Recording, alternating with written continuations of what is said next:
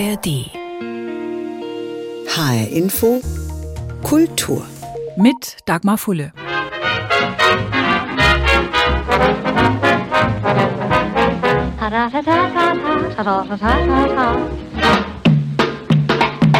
Come on and hear the yam man cry. And a yam today. Das ist Filmmusik, die uns direkt in die 40er Jahre bringt. In diesem Fall zu Ginger Rogers. Fotos von ihr oder auch von anderen Filmstars wie Greta Garbo oder Heinz Rühmann oder auch von der Eiskunstläuferin Sonja Heni hängen bis heute an der Wand des Zimmers von Anne Frank im Hinterhaus an der Prinsengracht in Amsterdam. Sie zeugen davon, dass hier einmal ein ganz normales junges Mädchen gewohnt hat, voller Schwärmereien für die Prominenten ihrer Zeit. Mitten in der Pubertät, verwirrt von neuen Gefühlen, von ihrem sich verändernden Körper, von der ersten Liebe. Und wie viele andere ganz normale junge Mädchen auch, hat Anne Tagebuch geschrieben. Dieses Tagebuch aber ist etwas Besonderes, nicht nur wegen Annes so besonderer und so besonders belastender Lebenssituation. Vom Sommer 1942 bis zur Enttarnung, Verhaftung und Deportation im Sommer 1944 lebte sie zusammen mit ihrer Familie und vier weiteren Menschen im Versteck in einem Hinterhaus in Amsterdam. Heute gehört Anne Franks Tagebuch zur Weltliteratur. Mehr als 30 Millionen Mal verkauft, in mehr als 70 Sprachen übersetzt und seit 2009 Teil des UNESCO-Weltdokumentenerbes. Der Autor, Lektor und Literaturwissenschaftler Thomas Spar hat sich für sein neues Buch mit der Geschichte hinter der Geschichte befasst und eine Biografie des Tagebuchs geschrieben unter dem Titel Ich will fortleben, auch nach meinem Tod. Im Gespräch erklärt Thomas Spar, wie die Idee zu seinem Buch entstanden ist. Wir wissen unendlich viel über die Biografie von Anne Frank. Wir kennen die Lebensläufe der Retter. Wir kennen die Geschichte der Familie Frank, auch die Lebensgeschichte von Otto Frank. Und bei allem, was wir wissen, kennen wir eigentlich am wenigsten von dem, was im Zentrum alles dessen steht, nämlich das Tagebuch selbst. Das heißt, die Biografie des Tagebuchs. Und dieses Tagebuch hat zwei Geburtsstunden, wie ich glaube. Zum einen den Beginn, als die 13-jährige Anne 1942 beginnt, Tagebuch zu führen, zu schreiben und einen Tag im August 1945, als Otto Frank als einziger Überlebender der untergetauchten die Blätter von Anne Frank, die nicht mehr lebt, erhält und sich nach einem langen Ringen entschließt, diese Blätter zu veröffentlichen. Was war denn letztendlich ausschlaggebend dafür, dass Otto Frank gesagt hat, ja, ich bringe das, was Anne geschrieben hat, an die Öffentlichkeit? Er hatte es als Manuskript anderen zu lesen gegeben und darunter einem niederländischen Historiker Jan Romein. Und dieser Jan Romein war so bewegt und hat es auch als Historiker betrachtet. Und der hat einen Artikel im April 1946 geschrieben, Die Kinderstimme, in der Zeitschrift Het Parol. Und ich glaube, es war dieser Zuspruch von anderen, die Otto Frank dann bewogen haben, das Tagebuch wirklich zu veröffentlichen. Aber man darf sich das nicht als einen einfachen Prozess vorstellen. Sie sagen, Sie haben die Korrespondenz von Otto Frank ähm, durchforstet, äh, tausende von Briefen. Haben Sie da auch Überraschungen erlebt? Ja, man muss sagen, jede Menge von Überraschungen, Zusagen, Absagen. Aber vielleicht war die größte Überraschung, was für ein, heute würden wir sagen, Marketing-Talent Otto Frank hatte. Er wusste, wie man dieses Buch an die Menschen bringt. Und er hat einfach nach Multiplikatoren gesucht, so wie wir das heute im modernen Sinn machen würden. Er hat zum Beispiel die erste Ausgabe, die ersten Exemplare des Tagebuchs, das ja auf Niederländisch verfasst ist und zuerst auf Niederländisch erschien 1947 der hochbetagten Königin Wilhelmina in den Niederlanden geschickt und ihrer Tochter Juliana. Und später hat es dann auch noch die Kronprinzessin Beatrix gelesen. Also da sehen Sie, was für einen Sinn er hatte, dass man Bücher nicht nur veröffentlicht, sondern dass man sie auch andere annoncieren lässt. Und so hat er sich dann an Eleanor Roosevelt gewendet, die Witwe des amerikanischen Präsidenten, an Theodor Heuss, den deutschen Bundespräsidenten. Er hat verstanden, dass dieses Buch eine Botschaft für die ganze Welt enthält und dass es in diese Welt gehört. Und wie haben diese Menschen darauf reagiert, diese ja, großen Multiplikatoren? Hat das funktioniert? Ja, das Königshaus hat sich bedankt und den Empfang bestätigt. Aber in späteren Jahren hat Königin Juliana dann das Anne-Frank-Haus eingeweiht. Sie ist zur Premiere des Films äh, über das Tagebuch gegangen. Also sie war eingebunden und hat verstanden, dass dieses Tagebuch ein Element der Geschichte der Niederlande und vor allem auch der niederländisch-deutschen Beziehungen ist. Wenn wir heute vom Tagebuch der Anne Frank sprechen, dann denken wir in aller Regel an eben genau dieses kleine karierte quadratische Album, das im Haus an der Prinsengracht auch äh, zu sehen ist, das da ausgestellt ist. Aber es hat schon angeklungen bei dem, was Sie gesagt haben. Es gab viel, viel mehr Aufzeichnungen, also viele lose Blätter. Wie ist Otto Frank damit umgegangen? Als die Familie am 4. August 1944 mit den Untergetauchten zusammen verhaftet wurde von der Gestapo und niederländischen Polizisten, da hat man nach Wertsachen gesucht. Die Gestapo-Leute haben Blätter gefunden und diese Blätter haben sie auf den Boden verstreut, auf den Boden dieses Unterschlupfs in der Prinzenkracht. Und am Abend jenes 4. August sind Miep und Jan Gies dorthin gegangen und haben es zusammen mit einem anderen Helfer eingesammelt und haben es verwahrt.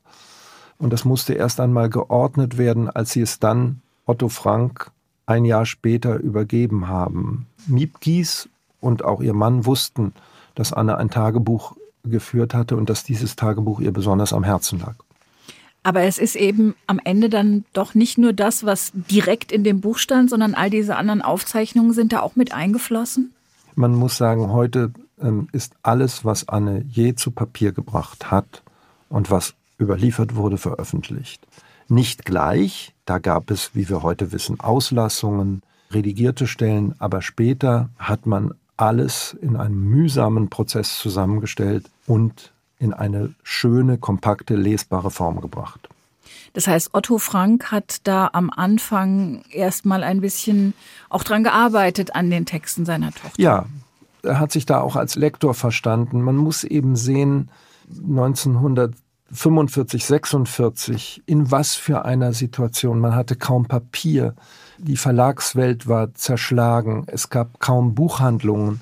Und es war höchst ungewiss, ob es einmal ein Buch wird. Aber hinzu kam, dass diese niederländischen Verlage sehr klein waren, bisschen pietistisch gesonnen. Anne hatte aber sehr freizügig über ihre erwachende Sexualität, über den weiblichen Körper geschrieben, über die erste Verliebtheit mit Peter. Das passte den pietistischen Lesern des kleinen niederländischen Originalverlags Kontakt nicht und auch Otto Frank vielleicht nicht. Sie hatte auch ein bisschen despektierlich über die anderen Untergetauchten geschrieben. Er war der einzige Überlebende, er wollte das Andenken auch ehren. Also von daher plädiere ich immer da bei dieser Einschätzung der Streichungen und Kürzungen für Verständnis und Milde, die man haben muss. Wir beurteilen das heute anders. Hm, er hat das Wesentliche ja gelassen, aber einiges hat er eben doch weggenommen, gestrichen. Mhm. Das hat später für böses Blut gesorgt, das muss man auch sagen. Also ich kann das gut verstehen, dass er das getan hat und dass er damit so umgegangen ist. Aber es, also es kam dann ja noch schlimmer für ihn. Man hat ihm ja sogar vorgeworfen, es sei eine Fälschung. Ja, aber dieser Fälschungsvorwurf kam in der Regel aus der rechtsextremen Ecke. Mhm. Und einmal hat eine Oberstudiendirektorin in Frankfurt, Katharina Weber von der Elisabethenschule, die wollte dieses Buch anschaffen für die Schulbibliothek und als gewissenhafte Direktorin hat sie das zuerst gelesen. Und dann hat sie das Buch zurückgebracht zur Buchhandlung und hat gesagt, es ist ausgeschlossen, dass ein 13- bis 15-jähriges Mädchen ein solches Tagebuch geschrieben habe. Daraufhin hat sich Otto Frank eingeschaltet. Der Verlag hat ihn gefragt. Und er ist nach Frankfurt gereist und hat mit dieser Lehrerin und Direktorin darüber gesprochen und ihr die Stellen gezeigt, die sie angezweifelt hatte. Und daraufhin kam das Buch in die Bibliothek in die Elisabethenschule in Frankfurt dass er ja so viel auf sich genommen hat, um eine einzelne Lehrerin in einer einzelnen Stadt zu überzeugen. Das ist schon ungewöhnlich, finde ich. Das war für ihn, ja, wie soll man das sagen? Das war sein Dienst an der Erinnerung und das war vielleicht auch die Liebe und Sorgfalt, die er seiner Tochter und seinen Töchtern, auch Margot wollen wir in dem Zusammenhang nicht vergessen, zukommen lassen wollte. Wie ist Annes Tagebuch weltbekannt geworden? Sie erzählen, das hat mich überrascht, das wusste ich bisher nicht, dass der erste Auslöser gar nicht unbedingt das Buch selbst war, sondern ein Theaterstück am Broadway. 1955 im Herbst wurde das im Court Theater im Broadway in New York uraufgeführt, das Tagebuch der Anne Frank als Theaterstück. In einer Inszenierung von einem amerikanischen Ehepaar Hackett. Und dieses Stück hat einen solchen Zulauf erfahren, so viel Publikum, die Leute haben das förmlich gestürmt, dass man in New York am Nachmittag nach der ersten Aufführung gleich nachdrucken musste, Auflage nach Auflage. Die Leute sind ins Theater gegangen, um das Tagebuch der Anne Frank als Theaterstück zu sehen, und sie haben zu lesen begonnen. Das Buch ist auf der Bühne weltberühmt geworden und durch die Bühne. Kein anderes Medium. Ist doch eigentlich erstaunlich, dass es erst die ja die bildhafte Umsetzung der Geschichte gebraucht hat, damit die Leute wirklich berührt waren. Die bildhafte und die szenische, als ob man neu lesen lernt, wenn hm. man es sieht und vergegenwärtigt. Und das hat sicherlich auch mit der Situation zu tun, dass man in jener Zeit eben noch nicht so viel wusste über die Verfolgung der europäischen Juden. Man hatte Berichte von Überlebenden, man hatte erste Aufzeichnungen, aber der Erfolg, wenn Sie so wollen, des Tagebuchs war ein szenischer und bildhafter. Und das noch interessantere ist ja, dass das dann von New York zurück nach Berlin, nach Frankfurt, nach Hamburg ging. Also die Zahl der Aufführungen dieses einen Theaterstücks, das dann verbindlich wurde, war auch ein bahnbrechender Erfolg 1956 dann in Westdeutschland wie in der DDR. In der DDR fast noch mehr als in Westdeutschland. Nein, definitiv noch mehr. Das heißt, das war auch mit ein Anstoß dafür, sich mit der jüngeren Geschichte zu beschäftigen, sich auseinanderzusetzen. Ich glaube, das Tagebuch war so etwas wie ein, ja, pathetisch gesprochen, wie ein Weckruf, vor allem für junge Menschen, die sich natürlich mit Anne als mhm. Gleichaltriger identifiziert haben, zu verstehen, welche Verbrechen der Entstehung dieses Tagebuchs zugrunde liegen. Jetzt ist das Tagebuch nach und nach rund um die Welt erschienen. Wie haben unterschiedliche Länder und unterschiedliche Kulturen darauf reagiert? Haben sie unterschiedlich reagiert? Höchst unterschiedlich und gleichzeitig doch immer wieder gleich. Das ist sehr eigenartig. Wenn wir die größte Rezeption nehmen und die intensivste, so ist es Japan. In Japan ist das Tagebuch schon vergleichsweise früh, nämlich 1953 erschienen und es hat einen Anne-Frank-Kult gegeben. Mädchen bezeichnen ihre Menstruation als Anne-Tag. Ein Tamponhersteller hat das Produkt Anne genannt. Teenager in Japan haben sich ganz stark mit dem jungen Mädchen und mit ihrer Freizügigkeit identifiziert, das als einen Weg zur Befreiung verstanden. Und gleichzeitig hat in Japan auch die Erinnerung an den Holocaust eingesetzt, an die eigene Verstrickung in den Zweiten Weltkrieg als Verbündeter von Hitler-Deutschland. Jetzt leben wir natürlich heute in einer völlig anderen Zeit. Was würden Sie sagen, wie und in welche Richtung hat sich der Blick auf das Tagebuch gewandelt? Also seit seiner ersten Veröffentlichung, das ist ja fast 80 Jahre her. Wir kennen andere Tagebücher, die zur gleichen Zeit entstanden sind. Und doch behält dieses Tagebuch von Anne Frank seine Singularität, so wie die Geschehnisse, über die sie handelt. Das ist das Wunder von Anne Frank, wenn Sie so wollen. 1959 ist ein Film so überschrieben worden, der diese weltweite Rezeption beschrieben hat. Immer noch identifizieren sich heranwachsende Mädchen und einige Jungen, mehr Mädchen, muss man sagen, mit dem Tagebuch der Anne Frank. Immer noch fragen junge Menschen, wie das geschehen konnte und erzählen uns alte Menschen, das habe ich selber erfahren, wie sie dieses Tagebuch vor 70 Jahren oder auch teilweise 75 Jahren gelesen haben. Wie ist es mit dem Haus an der Prinsengracht, dem man ja heute noch den Spuren des Tagebuchs folgen kann? Also Sie berichten zum Beispiel, dass dem zweiten Bundespräsidenten Heinrich Lübke die Einreise in die Niederlande komplett verweigert wurde. Sein Nachfolger Gustav Heinemann durfte zwar kommen, aber nicht das Anne-Frank-Haus besuchen. Fast 25 Jahre nach Kriegsende. Mit welcher Begründung? Gustav Heinemann reiste 1969 zum ersten Staatsbesuch, den man Heinrich Lübke verwehrt hatte, weil man ihn zu sehr in der Nähe des Nationalsozialismus sah. Das war bei Gustav Heinemann etwas anderes. Und der Rabbiner der Amsterdamer jüdischen Gemeinde hat auf den Wunsch des deutschen Protokolls, dass der Bundespräsident das Anne-Frank-Haus doch besuchen solle, unwirsch reagiert. Er hat gesagt, das sei eine Entweihung dieses Ortes. Und der Rabbiner selber war als Kind untergetaucht. Er hat sich ganz stark mit Anne Frank identifiziert und er hat das abgewehrt. Das zeigt etwas vom Nachwirken des Zweiten Weltkriegs, der Verfolgung auch der Juden in den Niederlanden, der Verstrickung auch des Landes in dieses ganze Unrechtssystem. Das ist ein später Reflex darauf gewesen. Das zeigt aber auch, wie aufmerksam man damals schon das Tagebuch der Anne Frank und den Entstehungsort, das Haus in der Prinzengracht, wahrgenommen hat. Das Haus ist ja heute eine der ganz großen Touristenattraktionen in Amsterdam. Die Leute stehen da teilweise stundenlang Schlange. Die gehen da natürlich auch rein und machen Selfies und so. Hm, wie ist es heute mit der Würde dieses Ortes? Man bekommt ganz schwer so ein Slot, also ein Zeitticket für das Haus in der Prinzengracht.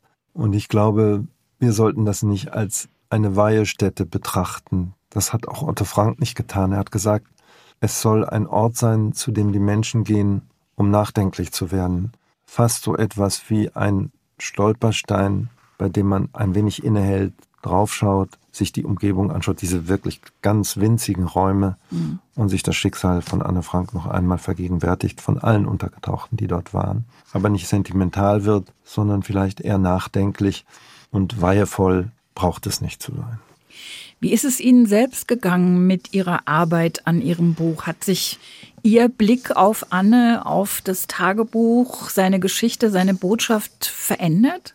Ich habe, als ich mit der Arbeit begann, das Tagebuch als ein zeitgeschichtliches Dokument gelesen gehabt. Also das war meine Leseerfahrung, die ich als Jugendlicher hatte. Und ich habe es als erwachsener Mann auch als ein Stück Literatur, als eine seltene Verbindung von Zeitgeschichte und Literatur verstanden.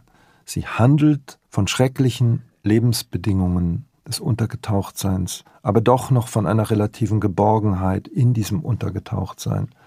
Sie handelt von Amsterdam in den 40er Jahren, aber sie weiß um die Konzentrationslager im Osten. Sie weiß um den Kriegsverlauf durch die Nachrichten von BBC, die die Familie am Abend hört. Es gibt wenig zu essen, aber es gibt immer wieder auch lustige Szenen. Auch das ist eine Entdeckung. Anne Frank lacht in diesem Tagebuch und sie lacht oft. Das hat meinen Blick verändert. Ich habe manchmal mit ihr gelacht. Man vergisst das manchmal, ne? dass sie ja eigentlich auch ein ganz normales junges Mädchen war mit ihren Filmpostern an der Wand und sich gar nicht von anderen unterschieden hat erstmal. Sie, sie hat sich nicht unterschieden von anderen. Das hat den anderen, den Millionen von Leserinnen und Lesern es ermöglicht, sich mit ihr zu identifizieren. Darum ist sie zu einem, wenn Sie so wollen, einem Star geworden. Zum Schluss ein Zitat aus der FAZ, das uns in die Gegenwart führt. Eine Neuübersetzung des Tagebuchs aus dem niederländischen Original ins Arabische wurde durch das UNESCO-Projekt Aladdin initiiert. Die arabische Fassung soll das Wissen über die Shoah in muslimischen Gesellschaften vertiefen und Verständnis für die Notwendigkeit eines jüdischen Staates wecken. Dass das gelingen kann, erscheint dieser Tage kaum vorstellbar. Otto Frank, der Humanist, hätte die Hoffnung trotzdem nicht aufgegeben. Zitat Ende. Was meinen Sie? Otto Frank hat Mitte der 70er Jahre das Gespräch mit einem in Israel inhaftierten Palästinenser gesucht und hat ihm eine frühe arabische Übersetzung geschickt, mit der Otto Frank dann nicht zufrieden war. Dann gab es später noch eine. Er hätte das Tagebuch auch als ein Medium der Verständigung in diesem furchtbaren Konflikt gesehen, den wir heute haben. Das Tagebuch der Anne Frank sollte arabische Leserinnen und Leser in Saudi-Arabien, Jordanien, in Gaza und in Palästina erreichen, um etwas zu erzählen von dem, was auch zur Entstehung von Israel gehört, nämlich die Verfolgung und die Vernichtung von Millionen Juden bis 1945. Sagt Thomas Spar, Autor des Buches Ich will fortleben, auch nach meinem Tod. Die Biografie des Tagebuchs der Anne Frank. Erschienen ist es im Fischer Verlag. Obwohl auch heute noch immer viele junge Menschen das Tagebuch lesen, hat sich der israelische Regisseur Ari Vollmann gefragt, ob es vielleicht auch noch andere, neue Wege gibt, Annes Geschichte zu verbreiten und sie in die Gegenwart zu holen. In seiner Graphic Novel und in seinem Animationsfilm bekommt Annes imaginäre Tagebuchfreundin Kitty ein eigenes Leben und die Hauptrolle. Kitty erzählt die Geschichte ihrer Schöpferin weiter und spinnt einen Faden von der historischen Figur in die Gegenwart und Zukunft.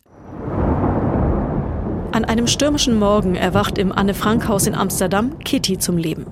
Aus den Zeilen des berühmten Tagebuchs wächst die Figur eines Teenagers mit roten Haaren, strahlendem Gesicht und blauen Augen. So wie ihre Schöpferin sie beschrieben hat, steht Kitty im menschenleeren Museum. Anne? Anne! Ist jemand zu Hause? Kitty kann nicht wissen, was sich nach dem letzten Tagebucheintrag ereignet hat. Aber sie begreift, dass aus ihrer Erfinderin eine Berühmtheit geworden ist. Straßen, Schulen und Bibliotheken sind nach Anne Frank benannt, aber von ihr selbst keine Spur. Anne! Wo sind denn alle hin?